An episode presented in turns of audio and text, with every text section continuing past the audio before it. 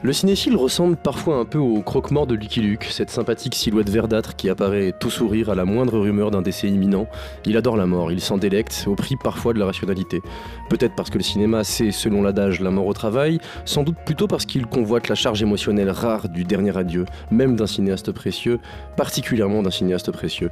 Mais cela donne en tout cas une fâcheuse tendance à voir du dernier partout, et à considérer tout ce que l'imagination de nos vieux cinéastes peut produire sous une seule bannière, celle du film Testament que, passer les 80 ballets, on fait forcément dès lors qu'on fait un film. Et où le jeu va donc consister à pister les signes d'un ultime regard sur le monde, d'un adieu aux armes, d'une clôture mélancolique du rideau. Bien sûr, le gag est connu, on pourrait refaire la liste de tous les increvables qui se sont fait un malin plaisir de continuer leur carrière longtemps après ce supposé film testament, pour démentir leurs fossoyeurs et même dans les cas les plus extrêmes en enterrer un certain nombre, à l'instar de Manuel de Oliveira, de ce bon vieux Clint Eastwood, ou de Hayao Miyazaki, serial retraité dont le garçon et le héron, qui sortira dans quelques jours, est environ le 28e film Testament, mais on préfère aujourd'hui se poser une autre question, à savoir quel film peut-on faire après un film Testament? Ou si vous préférez, il y a quoi après la mort? Voilà ce à quoi attend tout simplement de répondre Martin Scorsese, lui qui avait avec The Irishman proposé ce que d'aucuns considéraient non pas comme son dernier film, puisque ses Killers of the Flower Moon étaient déjà annoncés et même déjà tournés, mais bel et bien comme son testament, puisque cette fresque mafieuse en version troisième âge avait tout de même un sacré pied dans la tombe. Or voilà que le cinéaste, tout juste octogénaire et fraîchement admis donc dans la cour des vieux auteurs aux gestes lents et à la forme apaisée, la quitte déjà à toutes jambes, remet une pièce dans la machine à spectacle, s'offre une première fois avec son grand genre hollywoodien, le western, avant un prochain film d'aventure d'ores et déjà annoncé, The Wager. Donc, vieillissement inversé à la Benjamin Button ou simple addendum testamentaire en forme de leçon d'histoire ronronnante, ces killers ressemblent-ils plus au croque-mort ou à Lucky Luke? J'ai pour en discuter aujourd'hui une table totalement divisée qui va pouvoir jouer aux cowboys et aux indiens durant toute la longueur d'une émission consacrée spécialement à ce film qui divise remarquablement l'équipe de sortie de secours. Bienvenue donc dans un saloon à l'atmosphère tendue par les regards d'ores et déjà assassins que se jette Muriel Joudet. Bonjour. Bonjour. Jérôme Momsilovic, bonjour. Bonjour. Et contrairement euh, à Yael Sadat, vous n'avez pas réalisé le documentaire Martin Scorsese, l'italo-américain, que Yal, bonjour, vient de Bonjour. À l'Institut Lumière et qui lui donnera quelques armes dans ce débat. De mon côté, moi j'ai passé le week-end à regarder des vieux westerns et à manger de la pizza, donc je pense que je suis quand même assez bien préparé. Je vous propose donc qu'on se retrouve tout de suite dans la grande rue, qu'on fasse 10 pas en arrière et qu'on commence à chatouiller nos holsters.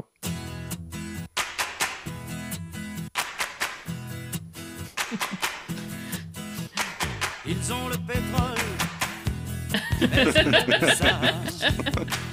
Les Indiens Osage ont le pétrole, mais ils n'ont que ça dans l'Oklahoma de la fin des années 1910, où l'or noir a produit une curieuse inversion des hiérarchies, puisque les Amérindiens parqués dans cette réserve s'y sont retrouvés à la tête d'une fortune souterraine. Ce sont donc des Blancs qui les servent, conduisent leur voiture de luxe et en sous-main complotent afin de venger ce coup du sort en fomentant une série de meurtres sur lesquels va venir enquêter un tout jeune FBI. Comme le veut la tradition lorsque la table est divisée, je me tourne pour commencer ce débat vers un défenseur de ce film qui va peut-être commencer par répondre à certaines accusations dont il fait l'objet. Il paraît que c'est long, il paraît que c'est woke, mais à qui je peux peut-être surtout demander de recentrer d'ores et déjà la discussion sur ce qui pour lui fait l'intérêt de ces Killers of the Flower Moon, Yal. Oui, bah, déjà, effectivement, tu as parlé euh, de, de la fausse piste du dernier film. Il y a plusieurs fausses pistes autour de, de, de ce film. L'au- L'autre fausse piste, c'est effectivement, as parlé, tu as dit le mot woke, et j'entends beaucoup, on entend beaucoup depuis, euh, même avant la sortie du film, depuis le, le- que la machine promotionnelle s'est mise en marche, que ce serait, euh, je sais pas, l'espèce de, de grande pénitence de Canossa, version woke de, Scorsese. Il ferait un film, enfin, dans la tradition du western pro-indien. C'est comme si Scorsese avait fait avec David Grant ce que Ford avait lui-même fait avec euh, le roman de, de Mary Sandoz quand il, quand il adapte les Cheyennes. C'est quand même, à mon avis, je veux dire, Scorsese, c'est mieux que personne, que tout ça, c'est une affaire entendue, que la critique euh, de la conquête par, euh, par Hollywood, c'est une affaire presque pliée, que la critique du colonialisme blanc est, déjà faite.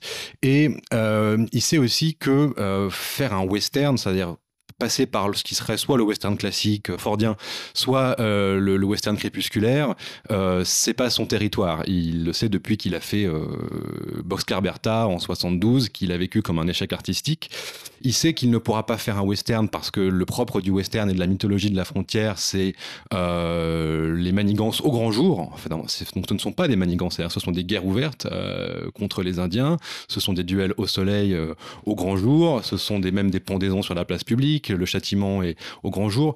Et ce qui a toujours intéressé Scorsese, et c'est peut-être pour ça qu'il n'a jamais été véritablement à l'aise dans le genre qu'il un des genres qu'il préfère, qui est le, en tant que cinéphile, qui est le western, c'est qu'il aime filmer les manigances, les airs entendus euh, des hommes, les omertas, voilà, les regards en coin, les langages codés. Euh, le, monde caché, l'underworld, l'underworld, c'est exactement. C'est toujours la question de l'underworld et euh, des langages codés. même le temps de l'innocence, c'est une histoire de langage codé. Et donc là, je, je, pense que ce qui l'intéresse, c'est de reprendre une nouvelle fois ça. Alors c'est pas forcément à mettre à son crédit de répéter tout le temps la même chose, vous allez me dire, mais en même temps, il continue il reprend la ligne et il ajoute de nouvelles choses. C'est-à-dire qu'il reprend, à mon avis, euh, exactement cette question euh, des regards, de la complicité masculine, de l'entre-soi masculin, euh, de la manière dont il l'avait fait dans The Irishman.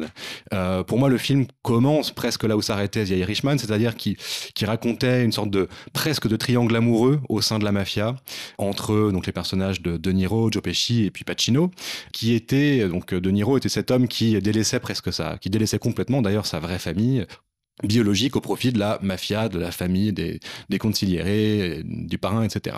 Et euh, ce qui avait de très beau par rapport au précédent film de mafia de Scorsese, c'était que dans cette espèce de jeu de complicité et de regard en coin, se mettait en face le regard de euh, d'une femme qui n'était pas l'épouse de De Niro, mais sa fille. il y avait cette très belle scène euh, où on voyait la fille de, de, de, Niro dans The Irishman euh, le regarder comme ça dans la cuisine et dans le salon, à, attendre qu'il dise la vérité. C'est-à-dire qu'il il parle peut-être de, non seulement de son, sa réelle activité de mafieux, mais aussi de l'amour qu'il peut porter néanmoins au foyer et cet aveu ne venait jamais parce qu'il y avait l'espèce de poids du silence, le poids de la lâcheté qui s'abattait sur lui. Et ça, c'était magnifique.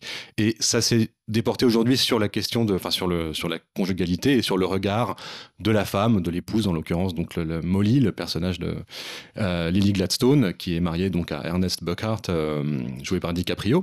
Je trouve que c'est très beau et que ça, reprend tout à fait voilà l'intérêt de Scorsese pour les couples d'hommes. Euh, il y avait cette rencontre et ces regards entre hommes vous vous souvenez quand on voyait Joe Pesci se, souvenir de sa première rencontre avec De Niro dans The Irishman sur une petite route de campagne et il se disait tu te souviens c'est là qu'on s'est vu rencontrer pour la première fois et tout le film déroulait cette romance et jouait aussi sur les silences et sur le silence qui tragiquement arrive aussi quand la femme regarde et attend un aveu.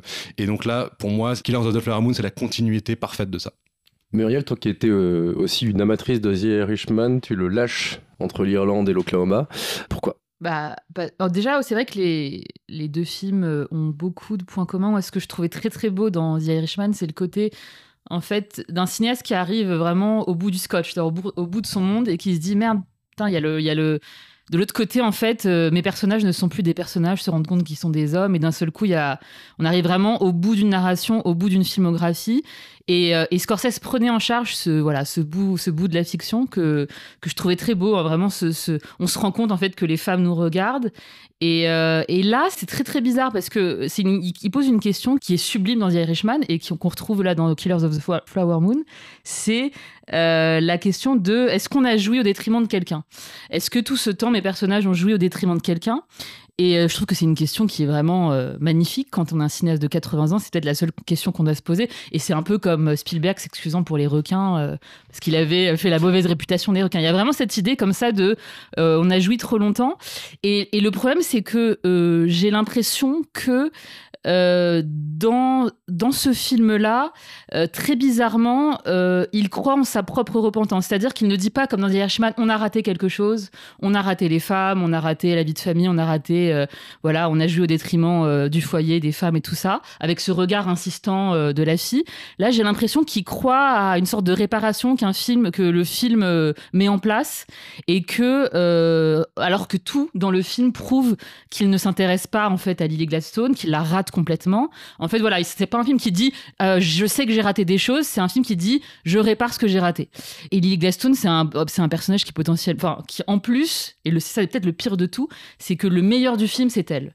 Et ça, je trouve ça. Euh, très très violent, c'est-à-dire que pour moi, Pacino et, DiCaprio, c'est une douleur de les voir en pleine, Pardon, de, Niro, excusez-moi. Et je, trouve que c'est une douleur de les voir à ce point en brandonite aiguë. Enfin, c'est, pour moi, ils n'ont aucun intérêt. Et à Cannes, je me suis dit, chouette, un film qui fait semblant d'être sur les Indiens, mais qui est vraiment sur un duo d'acteurs et sur euh, deux générations d'acteurs. C'est trop bien si c'est ça, si, si c'est euh, un film sur les acteurs. Et en fait, ce film sur les acteurs, je me rends compte qu'il ne m'intéresse, mais pas du tout. J'ai envie de les claquer tous les deux. Et, qu'en fait, le secret du film, le secret enseveli du film, et qui en même temps me reste, hein, ça me travaille, c'est le visage de Lily Gladstone, qui euh, dans le film a euh, joue un peu. Alors on sent qu'il pense aux enchaînés d'Hitchcock, mais qu'en même temps, c'est complètement euh, cette dimension-là est complètement avortée. Et donc voilà, c'est un truc un peu bizarre où je vois un cinéaste de 80 ans faire semblant de s'intéresser à des motifs et à des choses qui en fait le- ne l'intéressent pas du tout. Jérôme? Bah, de- euh, oui, je suis d'accord avec ça. Il y a une vraie- un vrai problème de point de vue, c'est que euh, ce personnage de Lily Gladstone, en fait, il est, il, il est installé au cœur de la mise en scène du film comme le, le- le pur visage de la mauvaise conscience. C'est-à-dire qu'elle est là, et c'est là où effectivement ça rejoint ce qui se passait dans The Irishman, mais de manière beaucoup moins, beaucoup moins dynamique et du coup moins forte, c'est que elle est là pour, euh, pour juger euh, vraiment de manière très très euh, elle est vraiment, elle est à peine mobile dans le film. D'ailleurs, le- sans trop dévoiler du scénario, elle va être vraiment rangée dans un lit de malade euh, pendant les deux tiers du film. Et voilà, donc elle est un peu la, mauvaise conscience qui bourdonne comme ça au fond du film. Le problème, c'est que du coup, ça empêche complètement Scorsese de la regarder. Et quand je dis de la regarder, c'est là où ça pose un vrai problème de, de point de vue, c'est d'où est-ce qu'il la regarde? Parce que la, culpabilité dont tu parlais, le besoin de repentance, etc., tient dans à peu près la totalité de ses films jusque-là au fait qu'il fait participer le spectateur à la jouissance coupable de ses personnages, en l'occurrence de ses personnages masculins. Et là, on sent qu'il a quand même qu'il a peur de mal faire. C'est pas le, le problème, c'est pas que le film soit woke, qu'il soit ça, c'est vraiment des fausses questions.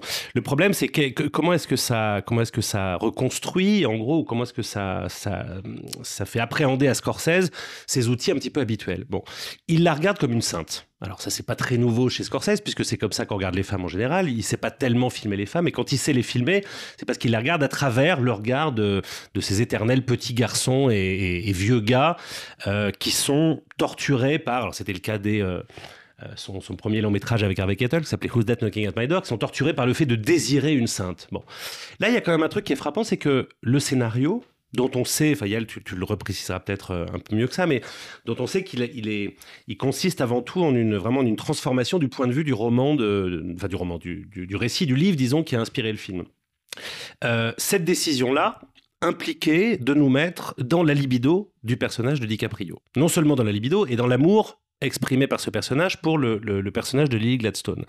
Le truc, c'est qu'il est incapable de faire ni l'un ni l'autre. Et on sent qu'il se- qu'il s'en prive, qu'il s'en retient, euh, comme si vraiment il avait peur en quelque sorte de souiller cette espèce de statut, de statut de sel de la mauvaise conscience qu'est le personnage de Lily Gladstone.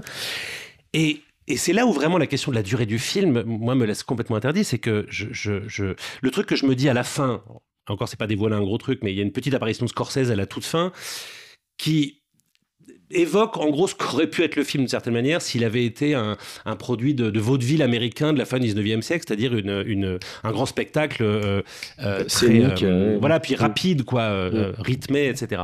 Euh, je comprends absolument pas l'intérêt de ces trois heures et demie, puisque dans le film, il n'y a rien à révéler, il n'y a rien à faire basculer. On va pas passer de la jouissance à la culpabilité, à la pénitence, etc. On est d'emblée dans la pénitence. Et cette position de pénitence depuis laquelle Scorsese regarde ses personnages fait qu'en fait, il regarde personne. Parce qu'il n'ose pas regarder la jouissance de ses personnages masculins de peur, c'est ce qu'on suppose, de peur qu'on y soit trop mêlé, justement. Mais du coup, il n'ose pas non plus regarder la statue de sel dont je parlais tout à l'heure, parce parce qu'il en a peur et qu'il a peur de mal faire.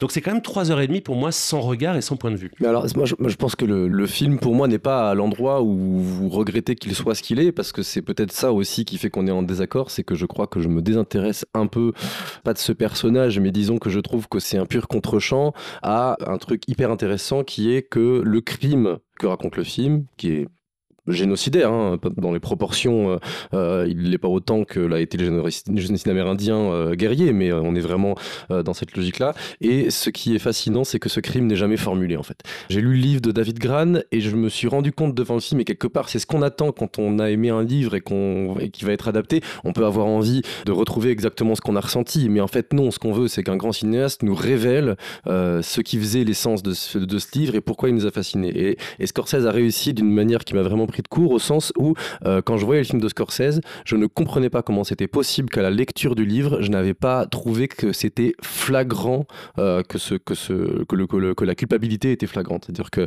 euh, le- moi je c'est pas un twist il n'y a pas une révélation brutale mais dans, le- dans le livre j'ai quand même petit à petit réalisé qui était derrière tout ça et ça m'avait quand même un petit peu saisi. Devant le film ça me semble une évidence absolue que le problème, c'est du film, c'est que- dès qu'on pour voit De Niro apparaître, on est là, ok, on mais a sauf que compris, comme c'est une évidence, cinq minutes, quoi. oui, mais sauf que comme c'est une évidence, du coup, le sujet du film, ça devient Oui. le déni de cette évidence, en fait. Et c'est ça que je trouve fou. C'est-à-dire que que ce soit les victimes ou euh, les, euh, les auteurs euh, de ce crime n'en parlent jamais. Il n'y a pas une seule scène qui dit on va les tuer. Il y, a une- il y a des scènes qui disent il faut qu'ils disparaissent, c'est normal.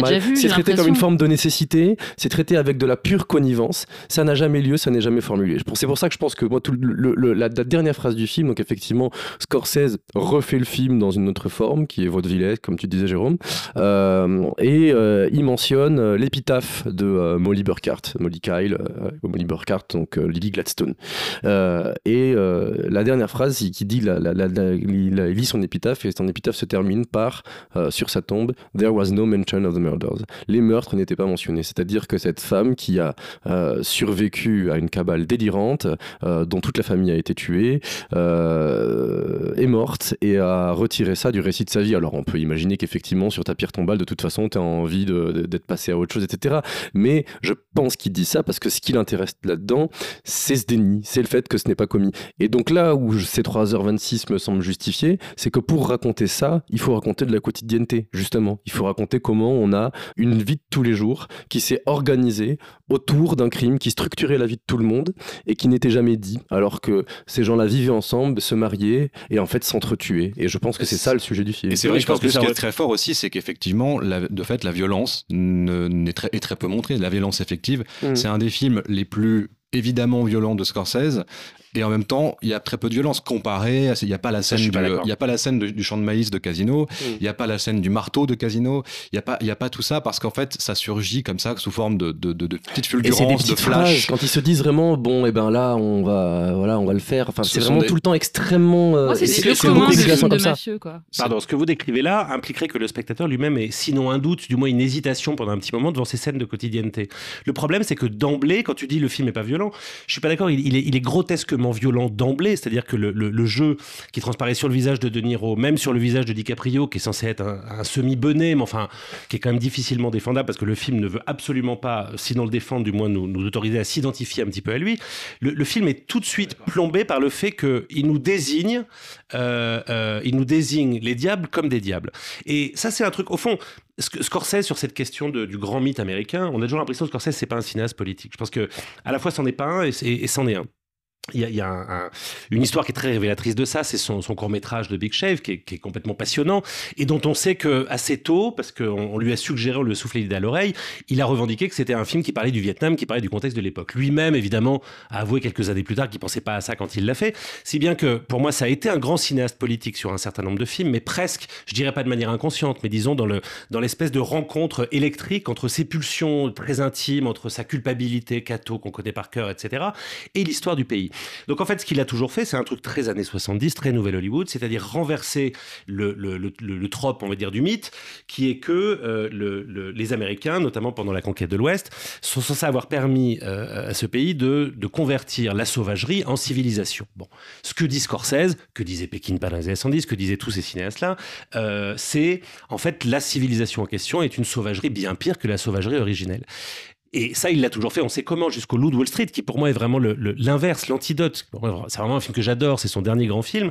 Euh, C'est-à-dire, parce que là, on est complètement les deux pieds dans la jouissance à un point qui est, vertigineux. De, C'est-à-dire qu'on c'est compliqué de défendre le, le, le- geste de Scorsese dans le Loup Wall Street à partir du moment où il invite le, le diable à participer au film. Enfin, je dis le diable pour aller vite, mais Jordan Belfort a participé au film lui-même. Où il le... Bon.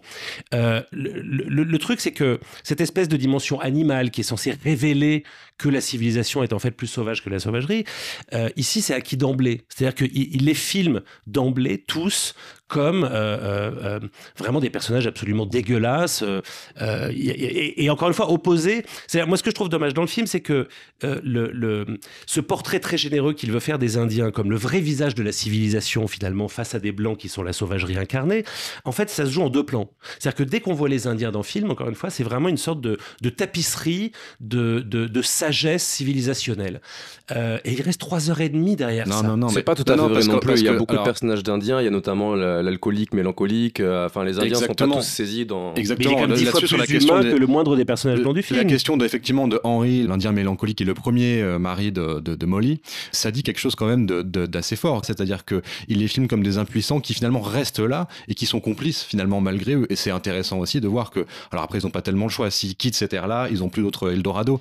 Mais n'empêche que euh, ils, ils ont aussi fermé les yeux. C'est ce que le film euh, euh, implique. Et, et pour dire que le, le personnage, tu dis que c'est que De Niro euh, ne marche pas du tout, enfin que qu'en termes de que c'est un diable filmé comme un diable, mais il n'est pas filmé comme un diable justement. Il est filmé.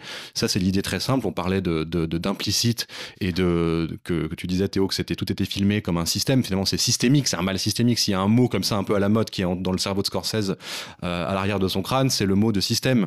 C'est-à-dire que c'est la banalité du mal et parce que le, le, personnage Moi, c'est le personnage c'est de- le personnage de- le de, de de- oui, américains, quoi, mais et de, pas du tout. Mais, alors, mais, non, mais c'est-à-dire qu'encore une fois, quand vous, quand vous voyez, quand- non mais quand vous voyez en fait le, le, la- le, le vrai personnage qui était William Hale, euh, il y a des photos de, de ce personnage, il est documenté. Et il y a Euh, notamment euh, Cette histoire, c'est ce cette qui histoire voilà, qui, a, qui a donné envie à David Graham de s'attaquer à l'histoire, c'est qu'il va au musée Osage euh, en Oklahoma, qu'il il remarque une photo de groupe sur laquelle se trouve Molly et sa famille et puis quelques hommes, euh, voilà.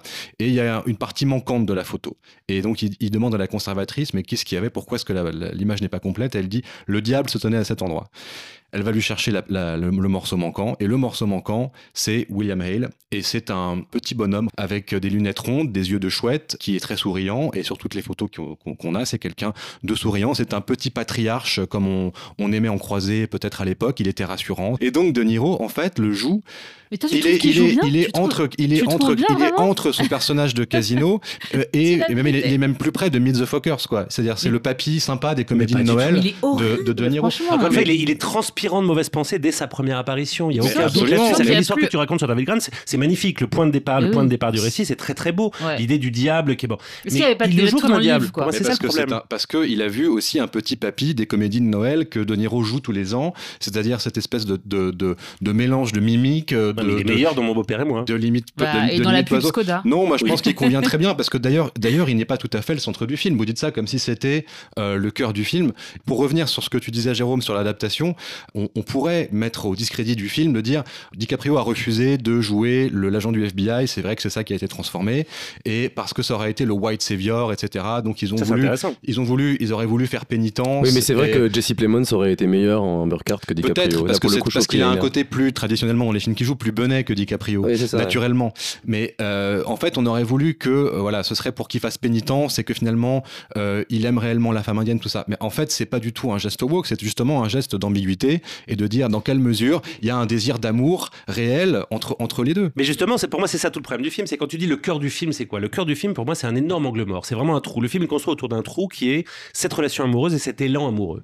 Euh, le point de départ du scénario est magnifique. C'est-à-dire, cet aveuglement dont tu parlais, il faut pouvoir le justifier du côté des personnages, à la fois du côté du personnage de l'Indienne, si on reste juste sur le couple là, et du personnage de DiCaprio. Parce qu'on sent bien ce que c'est là où pour moi, c'est vraiment ça devient explicite que le film s'est complètement trompé de voix quand on arrive à la fin. C'est-à-dire le, le, le moment où le de DiCaprio, encore une fois sans trop en dire, va être obligé de, est vraiment confronté à la, à la- à la- dimension immonde vraiment de ce à quoi il a participé. Tout ça, ça implique une chose, et c'est d'autant plus paradoxal que c'est ça qu'a voulu faire Scorsese en transformant le scénario comme ça.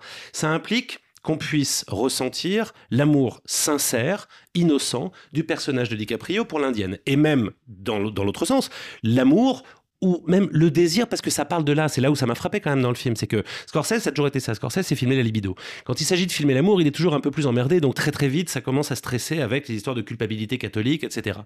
La libido dans le film, c'est censé être le point de départ. De Niro dit au personnage de DiCaprio, pardon, j'ai oublié le nom des personnages, il dit, euh, en gros, est-ce que t'aimes baiser? Ah bah oui, c'est même mon péché mignon, etc. Bon, De Niro se frotte les mains en se disant, c'est formidable, je vais le caser avec l'indienne, parce que le principe, évidemment, c'est que De Niro essaie de faire Oui, mais sorte tout ça, que- c'est des, les ça, Indiens c'est soient des- mariés à des tout ça, c'est des etc. borborigmes. Enfin, tu vois, il dit ça, c'est des phrases qu'on dit entre hommes Oui, qui mais sont il faut- vidées de leur sens. D'accord. De mais même que son amour. exactement, De même que pour moi, la question de son amour, elle est assez. euh, Enfin, il, il- il- il ne l'aime pas, il se marie Mais avec elle. cette C'est impuissance, un- en c'est fait, cette impuissance, c'est le sujet c'est même des du film, ça, Jérôme, par rapport à ce Mais que comment tu ça, dis. il l'aime pas C'est ce que le film voudrait, c'est ce que le film veut nous dire. Ouais, si, pour moi, s'ils s'aiment s'ils s'aiment pas, c'est-à-dire qu'il y, a un- il y a un problème Mais euh, pas- il y a pas de film. structurel. Il n'y a pas de film. Bah, attendez, des couples mariés qui s'aiment pas, ça existe. hein. Enfin, je veux dire, j'ai l'impression que le film peut te raconter. Pour moi, euh, le- mais le- surtout, attendez, cette scène, cette scène de film. rencontre entre, enfin, de, de- oui, de l'oncle qui, qui, qui brief euh, le, le neveu, c'est le remake de la scène euh, entre euh, Matthew McConaughey et DiCaprio, le même DiCaprio, Oui. dans Mm. le Loup de Wall Street. C'est-à-dire qu'en fait, il parle de libido, mais il parle de quoi? Il parle de libido entre eux. C'est encore une fois un truc, c'est pour moi, il va vers C'est sa ça, veine ouais. homo-érotique Ouais, plus tu- que jamais. Yael, tu peux pas faire comme si baise- c'était pas un baise film aussi eux. de repentance. C'est-à-dire que ce film-là aussi existe, c'est un peu son. En fait, on dirait sa liste de Schindler, alors que Scorsese a pas besoin de faire ce film-là. La question du mal, de tout ce que tu dis, je, je vois bien ça, mais en fait, moi, vraiment, pendant tout le film, je n'ai pas pensé à ça, ou, alors je me disais, bon, ok, c'est acté, c'est des choses qu'on a déjà vues au cinéma, la banalité du mal, le, le capitalisme, tout ça. Et en fait, je me suis dit, je ne peux pas regarder le film d'un cinéaste de 80 ans sans me dire que c'est un film sur lui-même. Donc, je peux pas le voir autrement qu'un film sur Scorsese, sur qu'est-ce qu'il aurait raté, qu'est-ce qu'il aurait pas fait. Pour moi, je, n'ai vu le film que comme ça. Alors peut-être que c'est un esprit tordu de, critique qui ne peut voir les films que comme ça. Et ce que je trouve passionnant dans le film, c'est que en fait, euh, moi, ce qui m'intéresse, c'est pas tant la mort du cinéma que la mort de l'auteurisme. C'est-à-dire qu'est- qu'est-ce qui se passe en ce moment pour l'auteurisme C'est la question du point de vue de l'auteur qui est intercepté, qui croise d'un, seul coup le regard euh, d'un, de ses personnages Mmh. et qui baisse les yeux. En Oui, fait. Et en fait, cette idée du point de vue de l'auteur qui, euh, voilà, dans les années 70, ils, ont- ils avaient ce point affirmé sur le monde avec. euh, et on pouvait mettre de côté les femmes, on pouvait mettre de côté les Indiens, on pouvait mettre de côté n'importe qui. Et euh, le geste euh, d'auteur consistait à s'imposer euh, dans le réel, dans les images et à falsifier la réalité. Ce geste-là, ce que nous dit le film, ben en fait, là, il croise un autre regard, qui est celui de Lily Gladstone. Et ça, je trouve ça très, très. Voilà. Et, Et il, oui, est- et il voilà. impuissance, Et ça- cette impuissance est le sujet et même ça, du c'est- film. ouais, ça c'est là. Alors c'est ça, c'est qu'en fait, c'est plus par exemple euh, Harvey Keitel euh, qui est en voie de rédemption, qui c'est la forme qui est en rédemption en fait. C'est plus ses personnages, c'est lui, la forme même des films de Scorsese qui est en train de, de, de demander pardon. Et ça c'est une chose. Alors je pense que je voilà, je, je sais que je la délire pas et que c'est dans le film. Il y a un truc qui est très révélateur de ça, c'est que je crois que c'est dans le monde, il y avait une interview du, du, du représentant euh, de, de la tribu aux Edge aujourd'hui, et qui disait on a été un peu préoccupé au départ quand Scorsese et David Grant sont venus nous voir pour dire qu'ils voulaient faire un film sur le sujet, notamment euh, euh, parce qu'on repensait évidemment à la grande violence des films de Scorsese. Et il dit il nous a rassu- rassuré tout de suite, ou c'est David Grant nous a rassuré tout de suite en disant non, non, ça sera plutôt la veine des films culturels de Scorsese. Je pense que tout est dit. C'est Oui. exactement Ouais. ce que ça, c'est très mal défendu, mais moi je suis d'accord avec ce que tu viens de dire, Muriel, jusqu'au moment du pardon, en fait, parce que l'impuissance euh, dont, dont vous parlez sur le fait que euh, l'amour est contrarié, c'est-à-dire qu'en fait on le, on le voit à peine, mais on sait qu'il est là, et mais c'est tout le sujet du film. C'est-à-dire qu'en fait c'est la veine la plus homo- homo-érotique de Scorsese, et donc à partir de là, il ne peut pas y avoir de désir entre, entre hommes et femmes. Et sur la durée, je pense que euh, en fait ces, ces films très longs, c'est pas le signe de l'énergie débordante encore de Ah, Scorsese, mais plutôt du contraire, c'est-à-dire Oui, qu'il est avec une monteuse qui a son âge, voire un peu plus, euh, évidemment Thelma Schoonmaker, et qu'en fait ça va presque plus vite, enfin ça demande quelque que part moins de d'efforts de faire un aussi film euh, ramassé et aigu, resserré. Moi, Mais- c'est aussi. Voilà, vous regardez des films de Marvel, ça va vite et tout. Moi, je vais vous faire du 3h30 Oui, oui. et Non, ça, mais va sur être, la- euh, ça va être un peu la messe. Quoi. Alors ça, mais j'ai vu son argument où il dit que ne vous plaignez pas puisque vous allez voir des films de 4 heures de super-héros. Je pense que c'est un peu un, un- un faux argument. Mais euh, pour revenir à la question de l'auteur, je, je trouve que justement, c'est, c'est, il a encore ce, cette malice, il est très malin parce qu'il arrive avec son produit d'appel, donc qui est le film de rédemption, enfin le, la, la pénitence, je disais, un, un peu woke, euh, comme il a toujours fait, c'est-à-dire que même les affranchis étaient... euh, euh, il comprend qu'il peut euh, saisir quelque chose qui est dans l'air du temps, c'est-à-dire qu'à l'époque, après Reagan, pendant Bush, tout ça, il y avait euh, l'espèce de presque de tarte à la crème qui vient ou qui revient, qui est la critique du capitalisme, du matérialisme, etc., sur le rêve américain, l'envers du rêve américain, et il va à fond là-dedans, c'est son produit d'appel, et il fait un film aussi sur l'entre-soi masculin Il- déjà, il sans, ah, sans le, re- le contre-champ du regard de Lily Gladstone qu'on a aujourd'hui. Sauf que aujourd'hui- différence, c'est la fin des affranchis. C'est que la fin des affranchis, il termine comment? Il termine avec Ray Liotta qui se plaint soudain d'être privé de tout ça. C'est-à-dire qu'il finit dans son regard à lui. Oui, bah, c'est exactement pareil dans Casino. C'est exactement, c'est même encore mieux, encore beaucoup plus intéressant dans le Loup de Wall Street. Ici, encore une fois, il y a pas ça parce qu'on est, on est, on est. Non, mais il finit Mais sur c'est une pas- image documentaire, c'est ce encore pas- que Oui. ça. ça. ça veut bien dire, c'est bon, là, c'est la fin de la bobine du cinéma de Scorsese, et au bout de la ça. bobine, il y a Et- et je un plan documentaire, il y a un la plan que- avec des vrais Indiens. Ce que tu dis sur la question de l'auteur et qui est absolument passionnant, c'est au fond, c'est quoi un auteur? Un auteur, c'est quelqu'un qui n'est pas capable de faire un autre cinéma que le sien. Et je pense que Scorsese, dans ce film-là, et ça lui est arrivé dans d'autres films au cours de sa carrière qui, pour moi, sont clairement pas les meilleurs, il essaie de faire un cinéma qui n'est pas le sien. Et les seuls, les seuls moments dans le film qui, euh, d'un point de vue figuratif, on va dire, rappellent le cinéma de Scorsese, sont par ailleurs pour moi les meilleurs, pas pour cette raison-là, mais en termes de mise en scène, sont les plus beaux. C'est les moments où il filme les meurtres, où il filme les cadavres, où on a un truc qui est, vraiment de l'ordre de la nature morte. C'est-à-dire, on, on est à une distance qui redevient scorsésienne. Il regarde ça de loin, il y a quand même une petite jouissance esthétique là-dedans, il y a de la culpabilité, mais tout se mélange justement. Ça m'a frappé d'ailleurs parce qu'on est presque du côté d'un d'un film comme euh, Henry Portrait of a Serial Killer, qui était un film génial, euh, la fin des années 80, John McNaughton, sur un serial killer, et qui commençait sur une des scènes de crime comme ça et on voyait le cadavre. Bon. Et là, pour le coup, on est chez Scorsese. Le reste du temps, on a l'impression que lui-même sait qu'il n'est pas chez lui.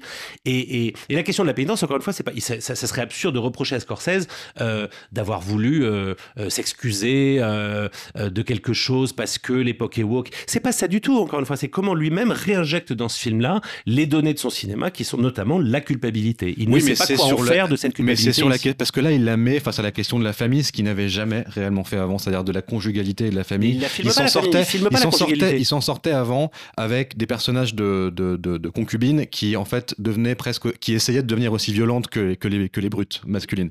Et, ça donnait, en fait, il, il, les enfermait un peu dans un numéro d'hystérie qui était celui de Lorraine Bracco et surtout dans Casino celui de, de Sharon Stone. Et mais au moins c'était des personnages. Ah bah mais là Lily Gladstone pour moi c'est un personnage. Vous l'avez dit, c'est le personnage le plus, c'est le regard le plus fort, c'est le poids. Par ailleurs, c'est à quel point tu as bousillé ta famille et à quel point tu, tu réalises en tant qu'auteur, c'est pour ça que je dis. C'est pas une idole. C'est pas du tout, c'est pas du tout le bout de la bobine puisque déjà c'est pas son, on dit, pas son dernier film et que en plus euh, c'est un, c'est un des angles sous, sous lequel il regarde son entre-soi masculin et sa fascination à lui pour les regards masculins et sur et sur et sur la question de la conjugalité. Surtout quand on est, alors tu l'as dit, moi je, quand on travaille un peu sur euh, Scorsese et moi je l'ai un peu en tête en ce moment évidemment, je, je, je euh, les données biographiques, enfin autobiographiques sont importantes. C'est quand même Scorsese quelqu'un qui, qui vit depuis 20 ans et quelqu'un qui meurt à petit feu, qui a, qui a, une maladie, la maladie de Parkinson.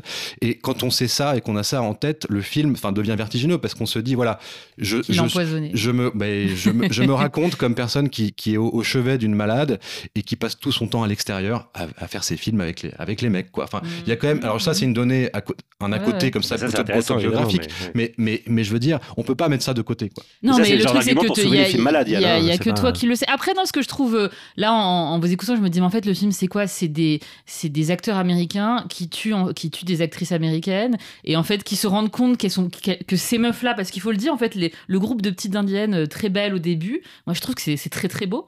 Et en fait, c'est marrant de se dire, le film est là et en fait, c'est des hommes qui eux sont beaucoup moins intéressants que ce groupe d'indiennes, va les tuer pour s'approprier le film. En fait, c'est pourquoi c'est moins intéressant? Parce qu'il ne veut pas jouer avec eux. C'est vraiment très simple. C'est-à-dire qu'il part de cette question de la libido, mais il se refuse absolument à jouer avec eux, alors que c'est ça qu'il sait faire. Scorsese, c'est ce qu'il a toujours su faire. C'est jouir du côté de ceux qui sont du côté du mal, et évidemment pour pouvoir jouir au carré, parce qu'il faut jouir de la culpabilité. Mais il y a une autre jouissance quand même. Bah, c'est-à-dire Théo là, le disait, c'est-à-dire qu'en fait on voit toute la l'espèce de cirque euh, des brutes et le cirque de la violence qui nous qui fait jouir le spectateur chez Scorsese habituellement. Là, il est un peu mis hors champ, il est accéléré, mais il y a des, je parlais de flash comme ça. Ces flashs, ils sont ils sont admirables. Moi, j'adore quand il fait ça. Il avait jamais vraiment fait ça sous cette forme-là. Et puis, je disais, il se passe des scènes de, je dirais, de grand guignol, quoi. C'est-à-dire, voilà, typiquement, on tape sur les doigts d'un personnage avec un marteau, euh, euh, la, batte de baseball dans le champ de maïs, tout ça. Là, c'est remplacé par quoi? Par cette scène de punition. C'est-à-dire quand un personnage a fauté dans le monde de l'underworld, euh, il est, il est, il est soit j'ai pensé à The Master. Eh ben, c'est non, mais c'est-à-dire que c'est une punition sadomaso. C'est-à-dire qu'encore une fois, c'est un truc homo-érotique oui, et que la manière de ne pas de ne pas être lourd avec avec la question de l'homoérotisme, c'est de juste prendre ce qui d'ailleurs est un fait avéré, une scène de punition de franc-maçon, quoi. Voilà. c'est marrant ce que tu dis sur, pardon. ce que tu dis sur Peter Anderson, c'est que le film est doublement à la remorque du cinéma de Peter Anderson, parce que c'est quand même difficile, moi, pendant tout le film. Il cite Phantom Thread aussi, mais. Ah bah, donc, ça en fait trois parce qu'évidemment mm. celui que j'avais en tête autour de la question du pétrole et de l'époque etc c'est c'est oui bien sûr c'est ça. Qui est vraiment le film sur l'empoisonnement la contamination même de, de, de, la terre et de toute l'Amérique par le mal mm. capitaliste etc mais il sait que ça a déjà été fait ça. Je veux dire Scorsese sait qu'il n'y a pas besoin de refaire. Mais par ailleurs il se dit aussi euh, moi je voudrais bien je voudrais bien qu'on parle aussi de ce qu'il a de ce qu'il a cité comme étant son influence principale dans le cinéma contemporain et la dimension horrifique du film et d'Ari Aster. Qu'est-ce que le film a à voir avec ce cinéma-là Jérôme va nous répondre c'est chiant et long comme Boys Afraid. Yann va nous trouver bah, justement, c'est un chef-d'œuvre comme Boys Afraid.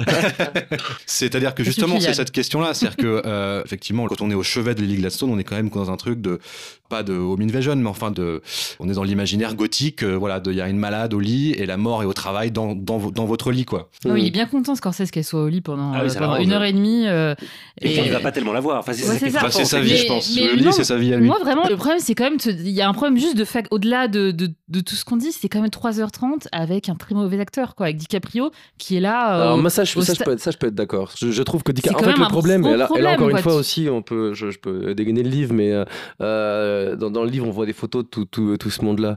Et Ernest Burkhardt, c'est quelqu'un qui est laid. C'est quelqu'un qui, a- qui, qui, qui a une tête de Ah white ouais. trash. euh, euh, alors, euh, bien évidemment, endimanché, puisque dans les années 10, euh, quand on, quand on avait la possibilité de se prendre en photo, on mettait un costume, mais euh, je pense pas qu'il en mettait forcément un tous les jours euh, aussi propre et machin. Il a une tête un peu monstrueuse. Enfin, il y a un côté un petit peu la collinade des yeux, quoi. Et, euh, et, euh, et donc DiCaprio prend le rôle et DiCaprio il est beau et donc DiCaprio pour jouer le rôle il Bah, grimace. ça le problème. Et c'est un peu le problème. Je pense qu'il fallait Oui. prendre quand même euh, quelqu'un qui avait une acquaintance un peu plus naturelle avec le rôle. Euh, et, euh, et parce que ce que ça devient, c'est un exercice euh, stanislavskien, euh, un, Bah là, un peu bourrin. euh, je, je trouve ça dommage justement parce que pourrissement Dica- de DiCaprio, on peut, on peut dire d'autant plus sereinement qu'il est très mauvais dans ce film-là, que ça a quand même été un acteur immense et je pense qu'il est, il est pas à l'abri d'être à nouveau génial. Mais il y a quand même un truc, c'est qu'il a été génial pendant euh, une ou deux décennies pendant lesquelles il a incarné absolument la jeunesse. Bon, oui, vraiment une sorte d'énergie de la jeunesse, un truc qui par ailleurs était vraiment fait pour euh, pour aller avec Scorsese. Ce qui est assez drôle, c'est qu'il croise le chemin de Scorsese à un moment où lui commence. Le, problème de DiCaprio, c'est pas de vieillir, c'est de, c'est de vieillir de manière un peu dégénéré en restant euh, un enfant, en restant un bébé, c'est comme tout le truc de DiCaprio, mais qui devient voilà. Donc quand tu dis il est beau, il est obligé de grimacer, il est plus aussi beau qu'avant DiCaprio parce que je trouve qu'il commence à être marqué physiquement par ce, ce truc Son qui mode de vie. en plus qui s'explique autant euh, de, de- non mais qui s'explique autant dans la rubrique euh, people que que dans ses rôles, c'est-à-dire le, le le côté cette enfance qui veut pas partir et puis à un moment qui se fiche dans un corps qui commence à être un corps de vieux. Et c'était parfait pour le rôle en fait. Ça aurait pu être hyper intéressant parce que c'est ce qu'il est censé représenter.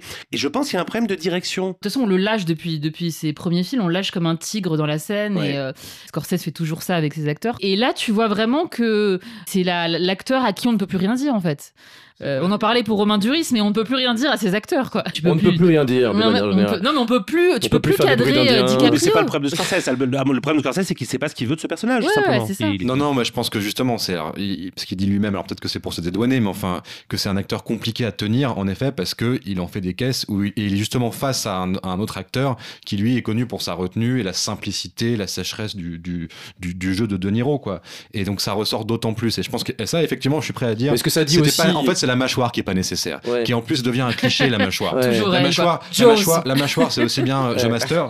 C'est The Ma- Moi, j'ai pensé à The Joaquin Phoenix dans The Master pour Ouais. revenir sur Pitié. Ouais. C'est vraiment devenu maintenant vous voulez faire du, de l'acteur studio et montrer que vous êtes coproducteur de votre film Ouais. dans lequel vous jouez. Ouais, Mettez la mâchoire en avant et voilà. Et, et ils ont ça. pas compris que voilà le, le, Le côté Brando, po- le côté Brando, Popeye. il a mis, il a mis, je sais pas, il paraît que c'était des morceaux de patates. On n'a jamais su ce que c'était C'est des vraiment. mouchoirs, non? Je sais plus. Ouais, mais, mais voilà. Moi j'avais coton aussi. Il suffisait de mettre du coton. Je suis à peu près sûr que non. hein. Mais voilà, et ça, et c'est vrai qu'effectivement, c'est quelqu'un qui a assez de pouvoir pour imposer aussi un changement de scénario. Enfin, après, je dis imposer, mais probablement que c'était une discussion entre Scorsese et lui. Mais c'est vrai que euh, euh, il ne voulait pas euh, euh, jouer le, le white savior, l'agent du FBI, et peut-être que ça, ça a été, euh, ça a été mis au discrédit du du, du, du film parce qu'on le suspecte de bonnes intentions, de vou- de vouloir. Mais euh, c'est plutôt une bonne idée en fait. Oui, c'est Oui, une- moi, alors c'est un peu étonnant de la part de quelqu'un qui passe son temps à produire des documentaires euh, pour euh, sauver le. Enfin, je sais pas, le de DiCaprio, c'est le White Savior, quoi. Enfin, j'ai l'impression que ça le gêne jamais ailleurs, et là, tout à coup, c'est. c'est- Bah, parce qu'il y a d'opportunisme, ça. parce qu'il y a l'époque, c'est y a pas l'époque, grave. Euh, moi, ce que dans la conférence de presse, euh, j'aime bien raconter ça à Cannes, euh, il y avait tout ce discours où DiCaprio dit oui, euh, le film a une dimension euh, anthropologique. Nous sommes allés sur le terrain, on a parlé à tous les Indiens, euh, voilà. Et, et Lily Gladstone, euh, mais impériale, moi je l'avais pas encore vu dans le film, et tu vois que vraiment c'est c'est une queen quoi. euh, lui dit euh, vraiment euh, devant tout le monde, le, le- le- lui, lui dit non mais le film n'a rien d'anthropologique. Déjà parle en tant qu'artiste et après euh, voilà, on n'est pas dans l'anthropologie. Les Indiens sont déjà suffisamment visités par des anthropologues qui s'intéressent à nous et tout ça. Indiens. quoi. Et et il y, a- il y a tout le film en fait dans ce bref extrait de, de, de conférence de presse où, euh, où lui tu sens qu'il est dans un truc de, de enfin voilà de, en plus d'hypocrisie de on est là euh, pour les Oui. Indiens au chevet des Indiens Donc, et il s'est quand même fait humilier par toute son équipe, hein, DiCaprio. le- ah mais la, scène est très très humiliante pour lui Ouais. et, euh, et c'est à, l'image du film. C'est le DiCaprio des, des discours. euh, c'est le. DiCaprio des discours écolos aux Oscars. Enfin, Ouais, c'est ouais. toujours la même chose. Mais ça commence Mais à se voir sa que- vulgarité en fait. C'est ça le problème. Et je pense que tu vois, on a Peut-être, mais ça, je, je suis pas. Peut-être qu'effectivement, on voit un truc filtré qui est un peu obscène, mais en même temps, le, le personnage a, a une obscénité, et à un moment donné, moi, je ne vois plus que cette question-là du rapport à, à, à, à Lily Gladstone. Et en fait, pour revenir à ce qui est le sujet du film, donc pas tant encore une fois euh, la, la question des, des minorités, des communautés, etc. La question euh, de la lâcheté. Parce que quand vous dites qu'il y a malgré tout une pénitence un peu pénible comme ça, qu'il y a euh, Non, une Euh, fausse, enfin, une fausse il- il pénitence, semblant. euh, il y, a, il y a, à mon avis, une réelle pénitence sur la question de la lâcheté, c'est-à-dire l'impossibilité de cracher le morceau. quoi. C'est-à-dire que euh, dans son espèce de jeu euh, prognate, comme ça, avec le- le- le- la mâchoire en avant, c'est vraiment l'idée du type qui arrive à sortir des bons mots aux gens avec qui il fait du business, entre guillemets, et les types qu'il embrigade, les espèces de types encore plus benets que lui qu'il arrive à embrigader. Mais face, une fois qu'il est rentré à la maison, il est de marbre, il, il- Il ça, a un ça truc- ne sort pas. Il a un truc coincé Ça dans la sort- bouche. Ça sort pas, exactement. Et, ça, oui. et- et c'était la même chose avec la gueule de cire, comme ça, complètement refaite euh, numériquement, de, de De Niro dans The Irishman. Ouais, ouais. La lâcheté, le poids de la lâcheté qui, qui euh, conduit au mutisme, et en fait, l'omerta euh, chez les hommes devient une omerta à la maison. Quoi. Mais ça, encore une fois, je trouve ça vraiment très beau. Que tout, le- tout point de départ du film, tout- toutes ces idées-là qui sous-tendent le principe du film sont très très belles. Mais encore une fois, c'est, je trouve que Scorsese n'arrive pas à trouver sa place là-dedans. Et quoi. puis à force de dire que c'est peut-être pas un film woke, moi je trouve qu'on prend pas au sérieux la possibilité que le film soit quand même un film woke, tu vois. C'est-à-dire qu'on a un peu de... Pour moi, c'est il y a aussi ce truc-là. Enfin, woke, pour, c'est pour aller vite, pour dire en gros, euh, je me suis pas intéressé à des sujets qui aujourd'hui euh, reviennent à la mode et qui contre en fait mon autorisme. Mais pour moi, euh, finir sur euh, un plan avec des vrais Indiens et tout ça, mais vraiment, enfin, je- du coup, je, je pensais vraiment à la liste de Schindler. Mais il l'a pas déjà fait ça D'accord, dans mais Silence, bah, ça Silence fait, était dans ce dédié au, au, au kato euh, Oui. du Japon. Enfin, bref, Ah bah, c'est pas très woke. Ouais. Mais, Non, mais- ça, dans ce cas-là, dans ce cas-là, il faut revenir à Mean Street, c'est-à-dire dire Mean Street, la promo était anglais sur ces gens n'ont pas les yeux bleus ni les cheveux blonds, ils ont des yeux noirs et des cheveux noirs et ils n'ont pas accès à l'institution, etc., etc. C'était et dans ce cas-là, on peut dire ça en 73. Il n'y avait pas le mouvement woke. Oui, mais sauf c'est que là, pas dans le lui. film. Sauf que là, c'est sa communauté, c'est, toute la différence. Je pense que Scorsese est incapable de parler au nom, au nom de Oui, quelqu'un d'autre. En fait, ouais. c'est ça le problème. C'est que c'est là où c'est vraiment un super auteur, un auteur dans le sens le plus pur du terme. Scorsese n'est capable de parler que de lui. Non, mais il a fallu qu'il assume plus de s'en foutre un peu des Indiens parce qu'il a le droit en tant que cinéaste. En tant qu'Américain, euh, forcément blanc, par principe coupable, etc. Bien sûr, mais en, en tant que cinéaste, il n'arrive pas à s'y intéresser aux Indiens. Oui, mais encore une fois, voilà, moi, moi, je, moi, je, je pense que le film est intéressant à un endroit qui n'est pas son intérêt ou son désintérêt pour les Indiens. Le film est intéressant sur euh, la connivence du monde qu'il connaît lui et connivence qu'il a certes toujours filmé, beaucoup filmé, mais euh, qui euh, là prend un tour de quotidienneté médiocre et vraiment de déni total. Euh, voilà, moi, j'ai, toujours vu dans Scorsese des gens fomenter ouvertement des crimes. Là, j'ai l'impression que les crimes ont lieu parce qu'ils ont lieu et qu'ils ont lieu. Oui, le silence est encore plus du, grand. Quoi. Le, le- en fait, ciel, quoi. le silence remplit les Et 3h26. un que- peu. et le hors-champ se remplit magiquement de meurtres, et ni les gens qui les commettent, ni les gens qui les subissent, n'y font quoi que ce soit en en, en parlant, et c'est ça que je trouve complètement euh, fascinant dans le film. Bon, je sais pas si vous voulez ajouter des choses, j'ai l'impression qu'il commence à être temps de ranger nos, nos colts, euh, de fumer le, calumet de la, paix. Voilà. ah, je peux je continuer à enterrer la Je hache de l'attendais. guerre, on va avoir des, métaphores à deux balles. Euh, donc euh, arrêtons-nous ici. Je vous propose désormais, euh, chers auditeurs, de, de partager l'émission, évidemment, de, de réagir. hein, de- Faites-nous connaître le, le frisson du like, la notification. On a besoin de dopamine et on a besoin d'audience. Euh, on se retrouve très prochainement pour une émission dont on ne connaît pas encore le programme, mais qu'on a hâte de vous le révéler. Ah, Fincher peut-être. Et voilà, euh, Fincher. euh, écoutez, on verra. Voilà, on n'a on n'a pas préparé. voilà, on verra. Allez, à très bientôt.